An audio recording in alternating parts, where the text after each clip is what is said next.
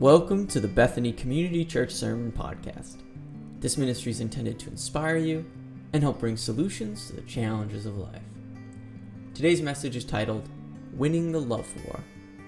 For more information about other ministries here at Bethany Community Church, you can visit us at our website at bccma.org or you could always send us an email at office at bccma.org. And now, Here's Pastor Phil McCutcheon. Amen. Jesus walked on the troubled sea. Sometimes Jesus calms the sea, sometimes he calms us. This has been a week he has to calm us. right? Uh, it's so outstanding to see all of you here uh, in person today. And I'm also grateful for those of us who are joining us online. Welcome to the meeting of the family of God. Uh, I want to talk to you today about winning the love war. It's the only war I plan to sign up for. As your pastor, let me say a word about the complicated times that we live in. These are without a doubt, um, at least in my mind, I think you would all agree, the most difficult times that we have ever seen as, a church, as the Church of Jesus Christ, as society. Never quite seen anything like the, like the last 90 days have been. Uh, I think 2020 is a, day, a year we're going to kind of just skip in our memory.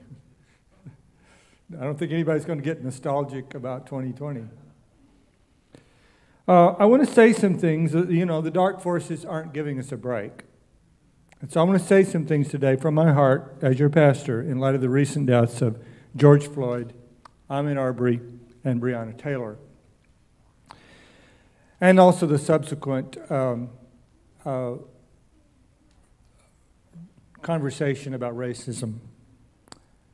Everything I'm going to say is for you. It's not uh, aimed at anyone outside of here. It's not aimed at the protesters or Maybe it's the same people. Maybe some of you are protesters as well. But it's not aimed at that category of people or rioters or uh, anyone but us. This is for the family of God. So I want to say a few things. I want to say four things, and that will meld into my message this morning. Number one, Black Lives Matter. Acts chapter 17, verse 26 says, And he made from one man every nation of mankind to live on all the face of the earth. Malachi chapter 2, verse 10 says, Have we not all one Father? Has not one God created us? Why then are we faithless to one another, profaning the covenant of our fathers?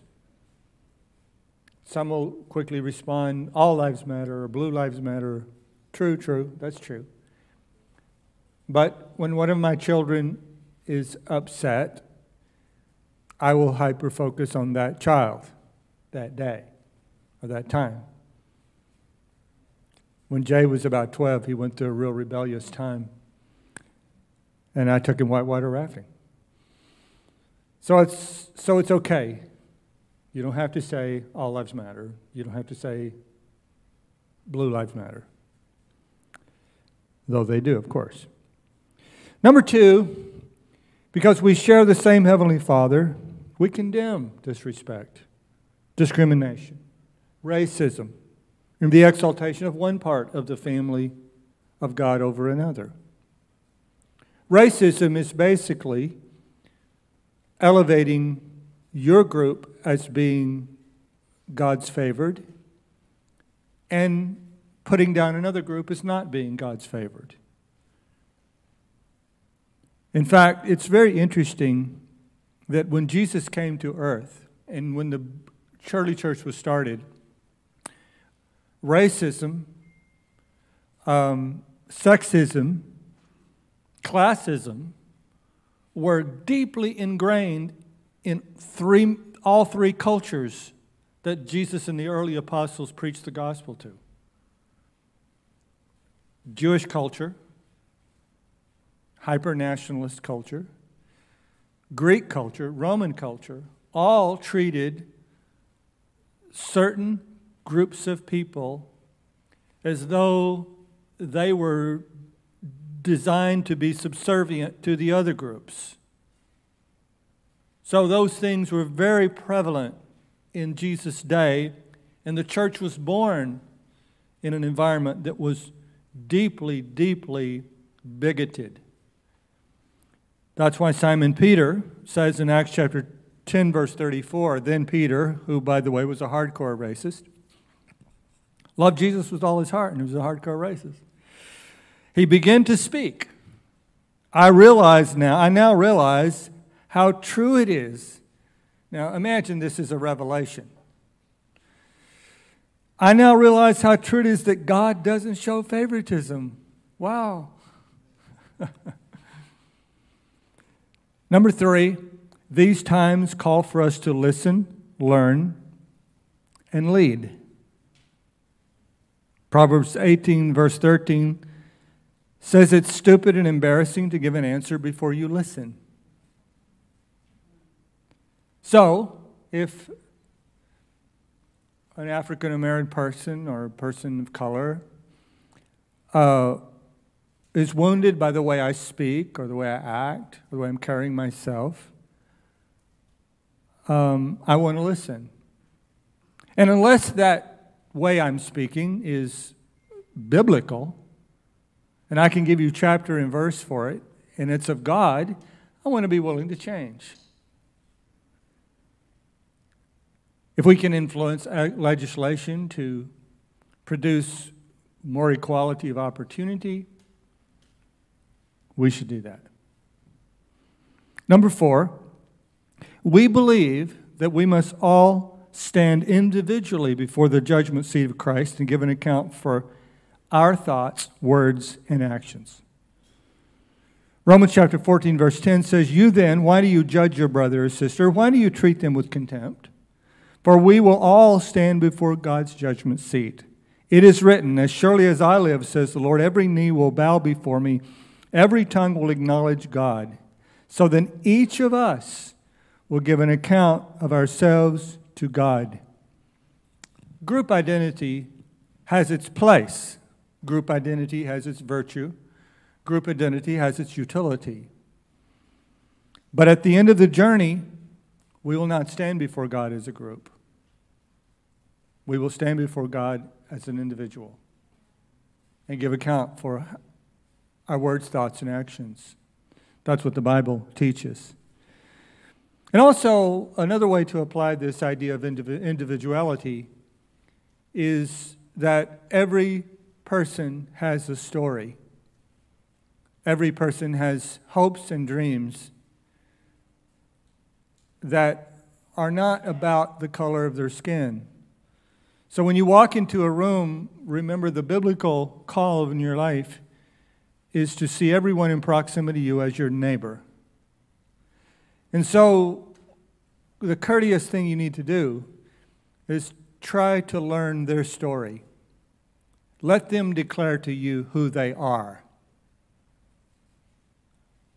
One's skin does not declare their sin or their righteousness. Let them declare to you and reveal to you, disclose to you, ask them, invite them to disclose to you the person they are. Treat them like an individual, uh, an individual who is made in the image of God. Listen to the words. Uh, well, I, I, wanted, I don't want to leave this out. This is really important. And uh, what I, everything I just said was really what I believe Dr. King meant in 1963 when he made that iconic statement I have a dream that my four children will one day live in a nation where they will not be judged by the color of their skin, but by the content of their character. I want you to listen, and I want to open this message up today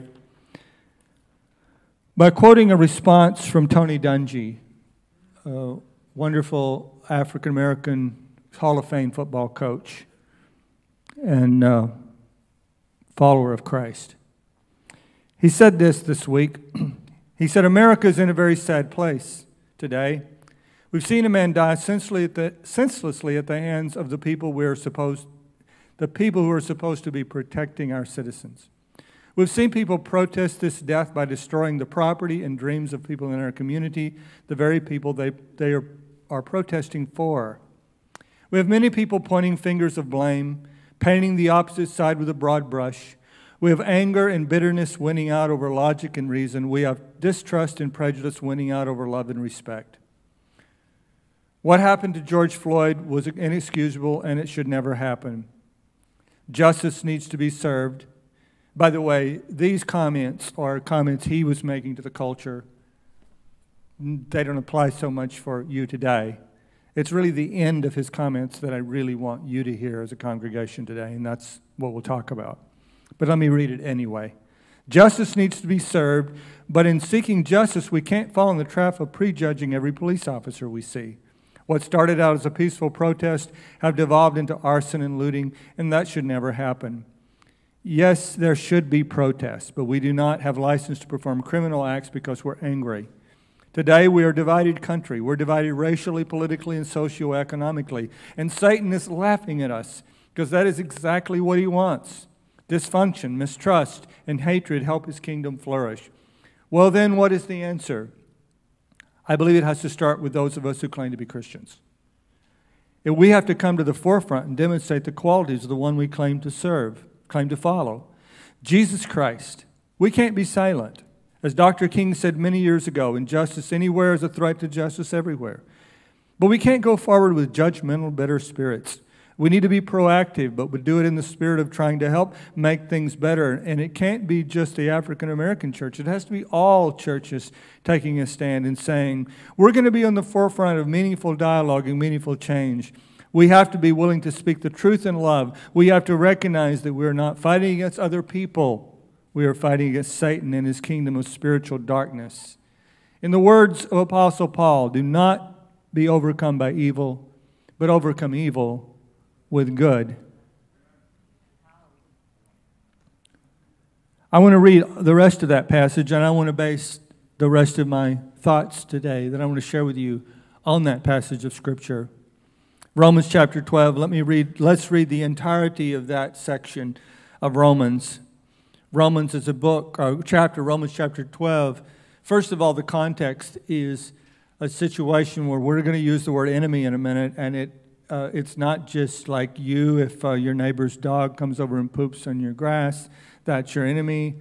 Yeah, right? Or, uh, uh you know, uh, something like that. But uh, these were the, the, enemies of Paul in the early church had were the ones who would take your property away from you, throw you in jail, and cut your head off. So it's a little different than what most of you have as antagonists in your life. So think of that. Also, think of the fact that Romans 12 is a chapter that tells Christians how to be Christians and how to live, in, how to live toward one another and the world. And I call it the love war. Romans 17, uh, 12, verse 17. Do not repay anyone evil for evil. Be careful to do what is right in the eyes of everyone. But Very, very, uh, that's a very interesting statement right there. Be careful to do what is right in the eyes of everyone. Uh, you ever heard anybody say, I don't care what anybody thinks? That's a dumb statement. If you're a believer and you're a Christian, you care what people think. And you live with a balance of what God thinks, which always has the last word, and what people think. When those two disagree, you always go with God. Always, the Bible says man looks on the outward appearance, God looks on the heart. Remember, man looks on the outward appearance. so let your light shine before men that they may see your good works and glorify your Father which is in heaven. If it's possible, for us depends on you, live at peace with everyone. Do not take revenge, my dear friends, but leave room for God's wrath. For it is written, It is mine to avenge, I will repay, says the Lord. On the contrary, if your enemy is hungry, feed him. If he is thirsty, give him something to drink. In doing this, you will heap burning coals on his head. Do not be overcome by evil, but overcome evil with good. So let's talk about this. Let's talk about number one. Let's talk about the meaning of, meaning of, the meaning of overcoming evil. Now, overcoming evil does not mean that you do not use force to protect yourselves from evil at times. It does not mean that you don't lock your doors. It doesn't mean that if someone breaks into your home, you don't call the police. It doesn't mean that you don't set a boundary uh, with some people to stop them from hurting you. That's not what it means. It does not mean lay down and be a doormat before people and let them run over you or your family. It doesn't mean that at all. What it means is that uh, it means we realize the inadequacy of force to change the human heart. We realize the inadequacy of it. Those measures that we take to protect ourselves at times, to protect our families, to protect our possessions that God has made us a steward of, of, is absolutely necessary. But be realistic that you're not ridding the world of evil. You're not overcoming evil. You're protecting yourselves from it. So, it, it, you know, uh, no security company ever advertised, we make bad people good. Uh, n- no gun manufacturer ever claimed we change sinners into saints. Uh, no martial arts course ever said we, we convert people from being sinners. No bombing raid ever left the population that survived uh, being more holy, righteous people.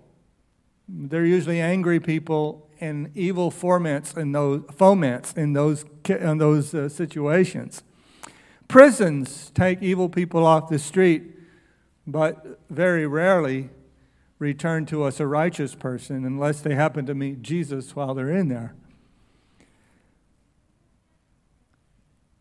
You finally call me an ugly enough name, slammed the door hard enough, got in my face enough, and screamed at me loud enough that now I want to have a relationship with you was never said.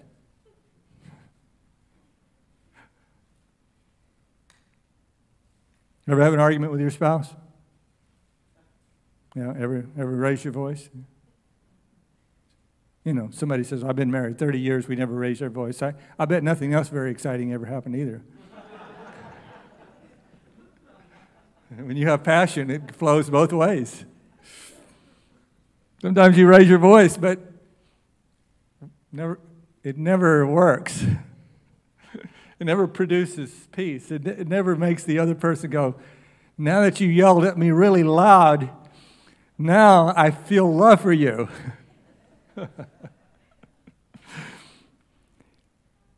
it means also that we don't, or here's what it really means. Here's the essence of it it means we don't let anyone reduce us to revenge and retaliation.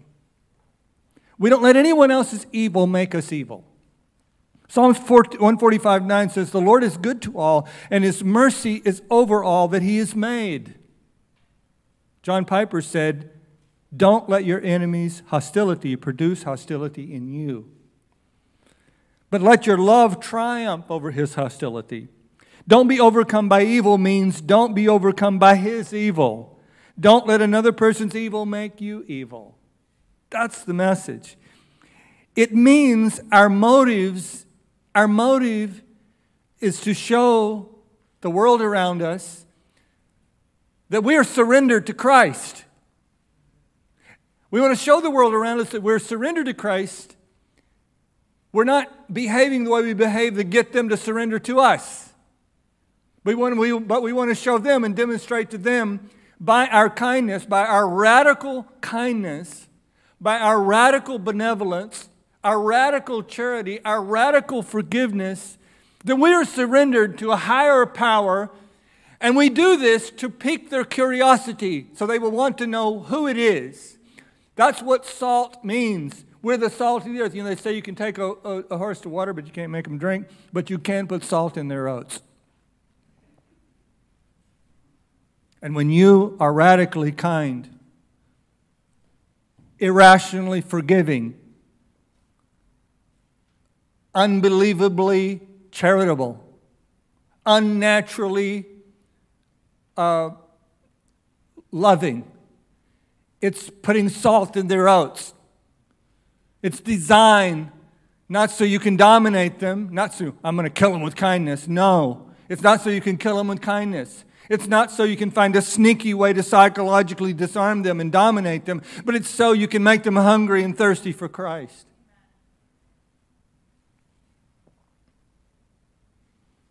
The Bible says it this way When the Lord takes pleasure in anyone's way, he causes their enemies to make peace with them. So let's get to the meaning of good. The meaning of good. You know, there's two strange things about being good. It's it's usually easier than being bad. It's usually less trouble. People go to a lot of work to be bad. You know, they stay out really, really late and they're really exhausted the next day and they make themselves sick trying to be bad.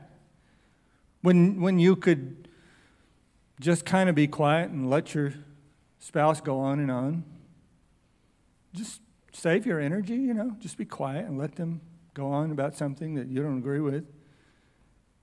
And say, Yes, dear, yeah, oh, I, I'm listening. That would be easier, wouldn't it? Instead, you have a big stinking fight and you ruin your whole day. Because here's the second thing. The first thing about being good is it's usually easier than being bad. The Bible says the way of the transgressor is hard. So it's usually easier to be good than to be bad.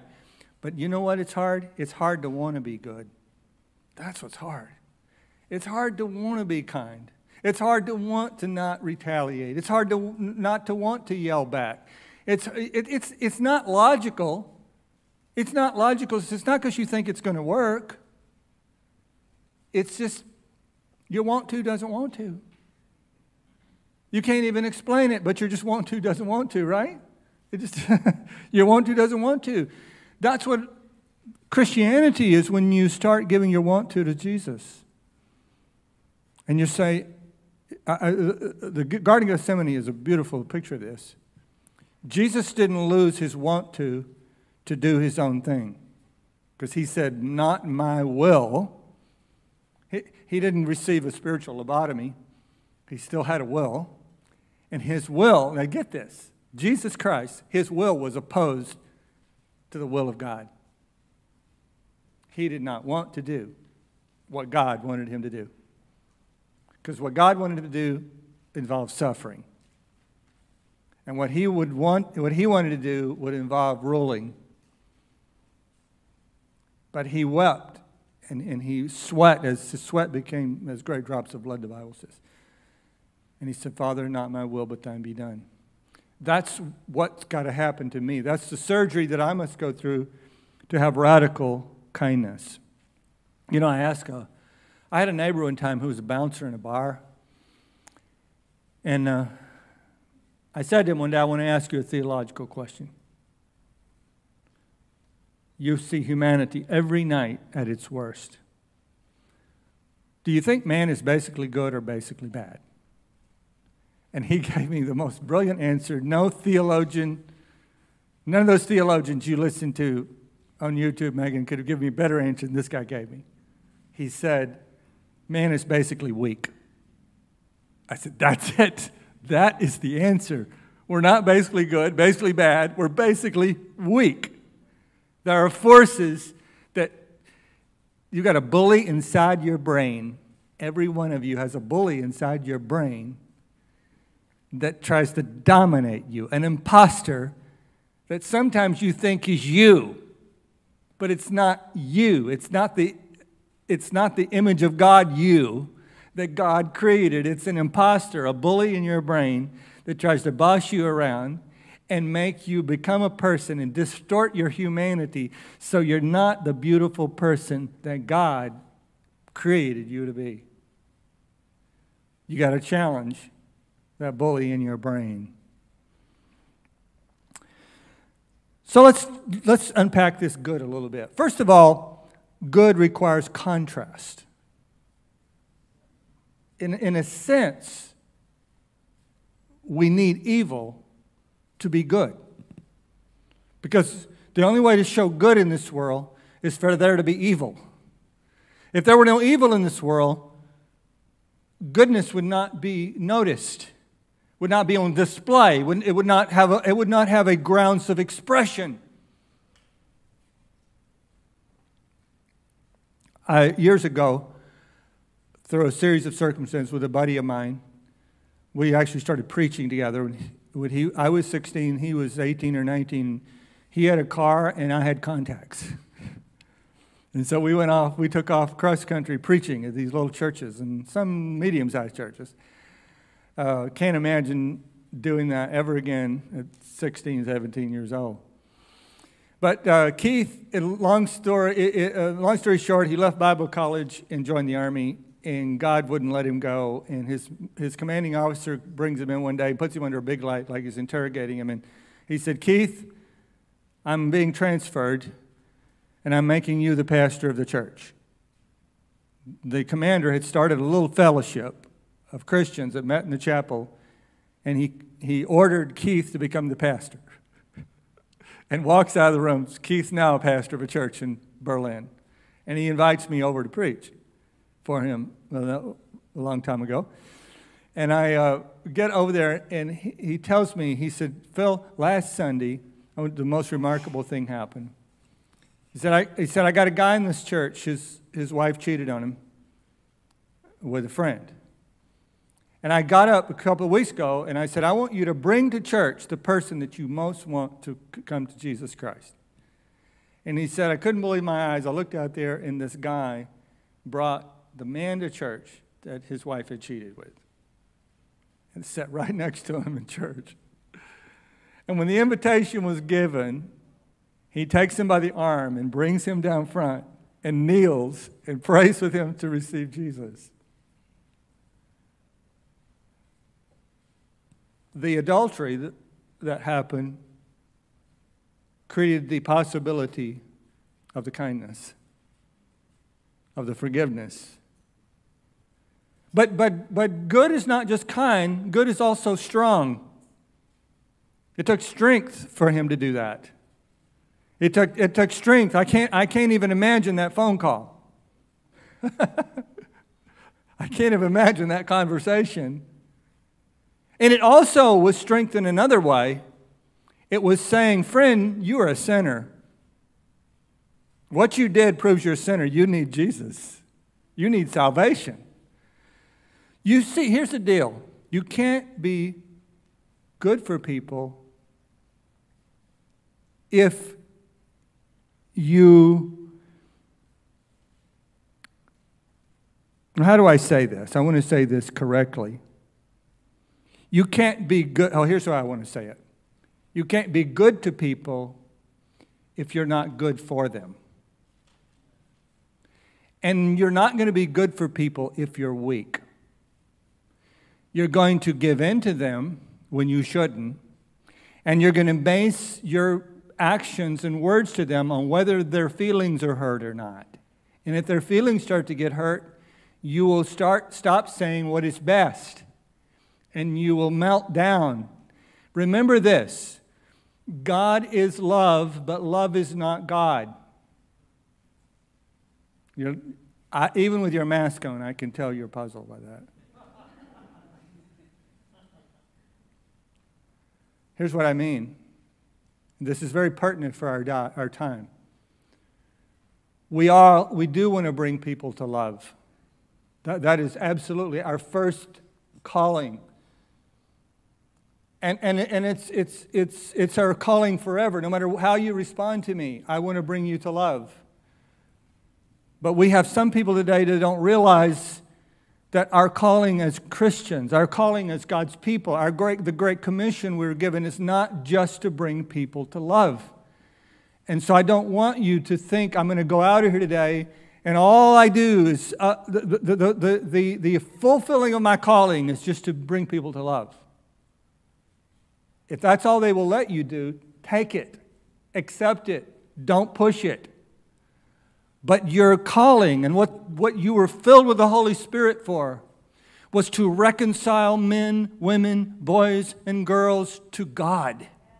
You have been called to reconcile people to God, not just bring them to your love, Now, if they won't reconcile to your God, you don't withdraw your love. Don't get me wrong. I'm not saying that. You don't withdraw your love if they will not reconcile to God. But that world that's on fire out there today is not, the flames of that fire are not going to be put out just by your compassion. They're going to be put out by the power of a living Christ who died on the cross and saves us and, and, and solves the sin problem in our life. Uh, former tight end Patriots, Ben Watson. His name, I, I, if I said Patriots tight end, it, his name would come to me. Ben Watson said, in a previous time of racial um, upheaval, he said, We don't have a, a skin problem, we have a sin problem. And he is correct. He is correct. Now, I, I won't go around saying that everywhere. I'll say it to you, my congregation, and to those that are watching that are part of the congregation. But I, am going to be careful where I say that because some people are going to misunderstand me. Some people are going to say, well, you don't think there's a racial problem. I, I don't mean that. But the deep rooted problem that must be solved in humanity is that we are sinners who need to be saved by grace. Good means kind, good means strong, good means beauty.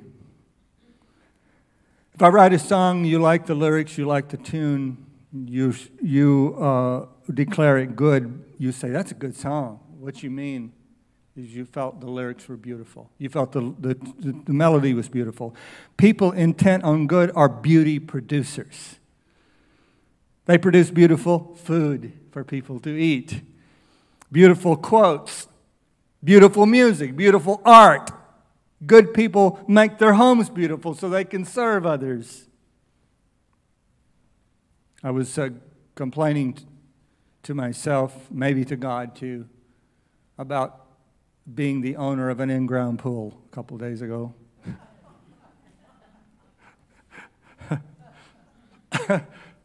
Every year it's my nemesis.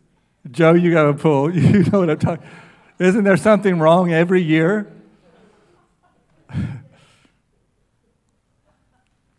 I, I, I just want to stop right now and have pool counseling. For me. but I'm thinking, you know, and uh, I was dealing with some issues a couple days ago, and I'm complaining that I have to spend my time doing this. And, and not that, you know, the thing in my life, everybody around me works harder than I do, so I can never complain about working too hard because everybody works so hard in my life. But you know what? I thought for a second, I said, you know what? I'll bet Ellie might learn to swim in my pool this year. Jay and Mary might come over and bring her to, they live down the road, so they'll be bringing her to swim. All of a sudden, I thought, you know, I want to finish this pool. I got a reason now. And when you care about people, you want to make things nice for them. Amen? Yes. And the guy said amen, does it every year. Because he's, he's bugging me to death over that awning that I ordered for him that's not coming in. And I can't figure out why it's coming. He wants to put that thing up so you all can go over there and swim in his pool. Are you producing any beauty for anybody? It, and you'll even produce some for yourself, too, by the way. All right? Now let, us finish this up. The meaning of hot coals on their head. You've, you've heard that explained as I'm sure if you've been around church, you've heard that you've heard preachers say that people would carry baskets of hot coals on their head and they would carry them to their house. And I don't know where they supposedly got these hot coals. And Joanne's laughing because she knows it's not true, right? She's going, that's ridiculous. Uh, and, and if you love somebody, you would give them some of your hot coals. And I did all kinds of research this week on that passage. And every, all the researchers I said said that never happened. People did not carry hot coals around on their heads in the biblical times. Uh, so that leaves us with a quandary. What in the heck is Paul's talking about? Heaping hot coals on their head. Well, let's, I think we should interpret literally. that being radically kind will make people uncomfortable. Because you are saying to them, here's the standard. And they will either hate you or love you. They will either embrace you or reject you. The radical nature of goodness reveals the character of God. It reveals the presence of God. It releases the presence of God. The revealed character and presence of God confronts people with their sinfulness. At the same time, it invites them to receive the free gift of salvation. Les Miserables is a perfect illustration for this. And that's another person I consulted was Tim Keller to see what he said about it and he referred me to Les Miserables. And I believe, if I pronounce it right, it's Javert was the antagonist in that story, right? Javert was the antagonist, and uh, Jean Valjean, or Jean Valjean, forgives him, right? Remember that? He forgives him, and that forgiveness to Javert was unbearable. He could not handle that forgiveness because Jean Valjean was changing all the rules. He was changing all the rules, rules because Javert had operated under a law an order. Pay for your sins. I'm going to make you pay for your sins. I'm going to chase you down and I'm going to hurt you. And all of a sudden, Valjean changes the rules and says, I forgive you. And we see that scene where Javert throws himself, commits suicide, and throws himself into the Seine River rather than receive the kindness of forgiveness, he heaped coals of fire on his head. So, what does that mean for you and me? Here's what it means I want to forgive, serve, I want to return blessing for cursing. I want to wash the betrayer's feet I want to love the hater, stand up for the broken, treat everyone so like a neighbor the ways Jesus did, that every red, yellow, black, white boy, girl, man, woman that knows me will know what Jesus is like. And they will either bow at his feet and call him Lord, or they will have to reject him and crucify him again. I want to live in such radical kindness that it brings the people in my life to that wonderful choice of following Jesus or not. Because that's the purpose of my life to represent the Lord Jesus Christ and bring the greatest love and the greatest mercy and the greatest racial, racial reconciliation that ever existed. Ever existed on the planet. Nobody ever addressed the issue of all peoples being equal as much as Jesus did when he died on the cross for the sins of humanity, not just the sins. He could have been the king of the Jews. He could have been the king of the nation easily. He could have lived in luxury, but he said, No, I must die for the sins of all people everywhere the, on the planet. That is the will of God. Let me close. I started with Tony. I'm going to end with Tony Dungy. Yesterday, he tweeted this. This morning, I woke up discouraged with what is going on in our country. But one of my Bible study brothers encouraged me with this scripture. So let's, get not, so let's not get tired of doing what is good. At just the right time, we will reap a harvest of blessing if we don't give up. That's good stuff. I'm going to ask us to stand across this room, and I want to pray for you. You know, I think I, I got to hear this sermon twice today, um, and I think during the second time hearing it through, I think the thing that just blaring in my mind is God, you got to humble us to really live this out. We got to first start with coming before God and being humbled before Him.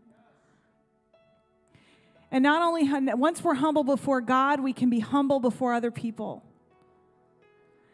And my perspective, where I come from, what I experienced, it, that, that gets laid to the side. And I can say, God, I want to be your vessel, as we sang. I want to be a tool that you can use to serve others. I don't just have to get my point across and say my perspective and what I think is going to work.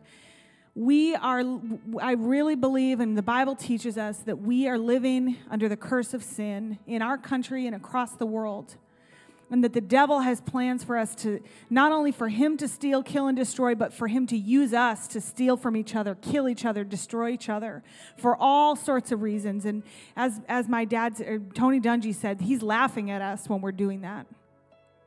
But if we would come before God and get humble, come before each other and get humble, get humble when you post on Facebook, get humble when you walk into the grocery store, be humble when you watch the news they don't know everything. You don't know everything. But you know who does? The King of Kings who sits on the throne. Jesus, the ultimate servant who came to this earth and gave himself for us. And that is our calling. Give yourself. Give yourself up. Take up his cross and follow him.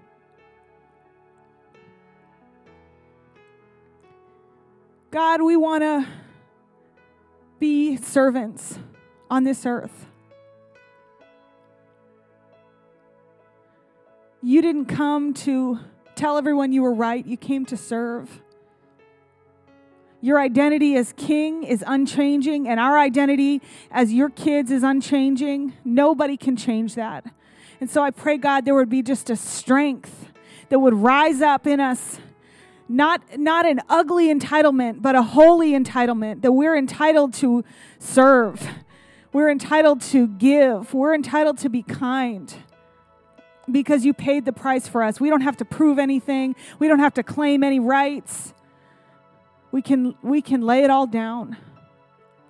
We can lay our lives down and serve and be kind and ask good questions and look people in the eye. And when we go in the store, we can let somebody else take the last roll of toilet paper and just trust you that you'll provide we can do those things, the simple acts of kindness that are rooted in love. And we can draw people to you and draw people to salvation. God, I lift up the people in this room that have already accepted you as their Savior. They're already walking with you, Lord. I pray that you would just fill them with a, a refreshed spirit of joy and kindness that you'll give them a clarity, Lord, that it's people in this room that are feel just overwhelmed by confusion, overwhelmed by fear. Calm us, quiet us, quiet us before you in your presence, and remind us that you know you saw all of this before it happened. And, and not only do you know what's happening on the broad scale, you know how you want to use each and every one of us as individuals. You have a plan. Uh, God, I pray we would wake up in the morning and say, God, how can I be kind today? How can I spread your love today? How can I share the gospel today in what I have in front of me, in what I face, and the people I meet? And I want to pray for a second group of people here today who have not accepted you, Lord. They haven't made you the Lord of their life. And I pray, God, that we as, as your church would show them who you are. God, as they're being drawn by your kindness, to repentance, Lord. I pray, God, that you would help us to be there for those people, God. I pray, Lord, that they would trust you and they would look to your word to see that you are trustworthy. You have proven yourself in our lives time and time again. In Jesus' name, we thank you that you are on the throne. In Jesus' name, amen.